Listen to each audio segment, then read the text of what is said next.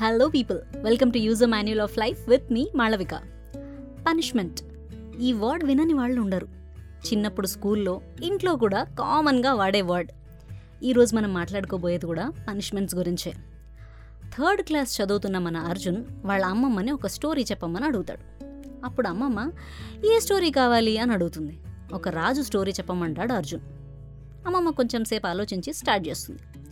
అనగనగా ఒక రాజు. ఆ రాజ్యం జైల్లో శిక్షలు చాలా భయంకరంగా ఉండేవి. తప్పు చేసి దొరికిపోయి ఆ జైలుకి వెళ్ళాడా ఇంకంతే, జీవితం మీద ఆశలు వదిలేసుకోవాలి, అంత భయంకరంగా ఉండేవి ఆ శిక్షలు. ఒకసారి ఒక ప్రీస్ట్ ఆ రాజ్యానికి వస్తాడు. ఆ ఊరి జనాల మాటల ద్వారా ఆ జైలు గురించి, అక్కడ వేసే శిక్షల గురించి తెలుసుకుని చాలా బాధపడతాడు.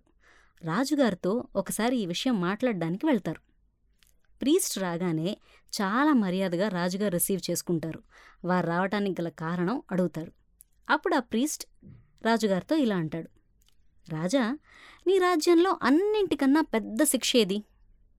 రాజు కొంచెం షాక్ అయ్యి చిన్నగా లైఫ్ ఇంప్రిజన్మెంట్ అంటాడు. ప్రీస్ట్ విని, రాజా, ఈ శిక్షలు ఎందుకు వేస్తున్నావు అని అడుగుతాడు.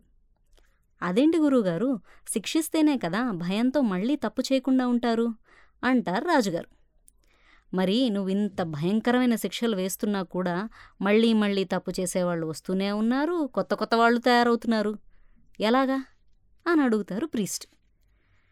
రాజు కూడా ఏం చెప్పాలో అర్థం కాక సైలెంట్ అయిపోతాడు. అప్పుడు గురువుగారు చెప్తారు, రాజా, నీకు తెలుసా ఎలాంటి పనిష్మెంట్స్ ఎవరికివ్వాలి?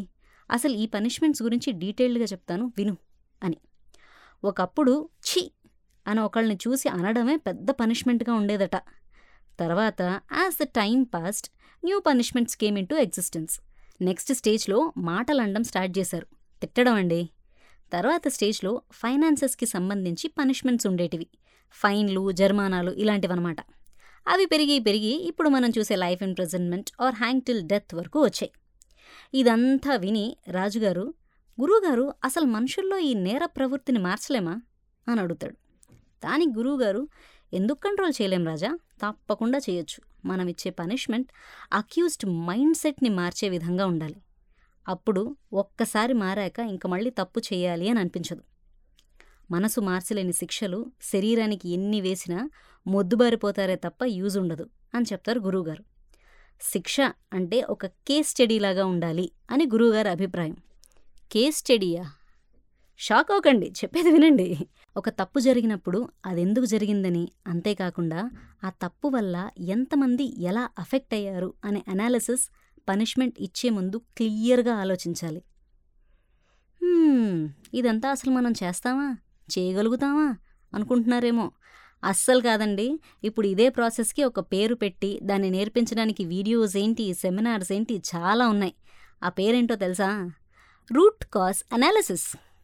ఎగ్జాక్ట్లీ, అవక్కయ్యారు కదా. ఎందుకు జరిగింది, అసలు ఒక పని జరిగిందంటే లేదా ఒక తప్పు జరిగిందంటే ఆ తప్పు ఎందుకు జరిగింది, ఎవరు చేశారు, ఏ సిచ్యువేషన్లో చేశారు, ఇలా చేయకుండా ఇంకేం చేయొచ్చు, ఈ కైండ్ ఆఫ్ అనాలిసిస్ అంతా కూడా అదే కదా. ఇది మన మహాభారతంలోనే చెప్పారు. ఇప్పుడు నేను మళ్ళీ గుర్తు చేస్తున్నాను అంతే.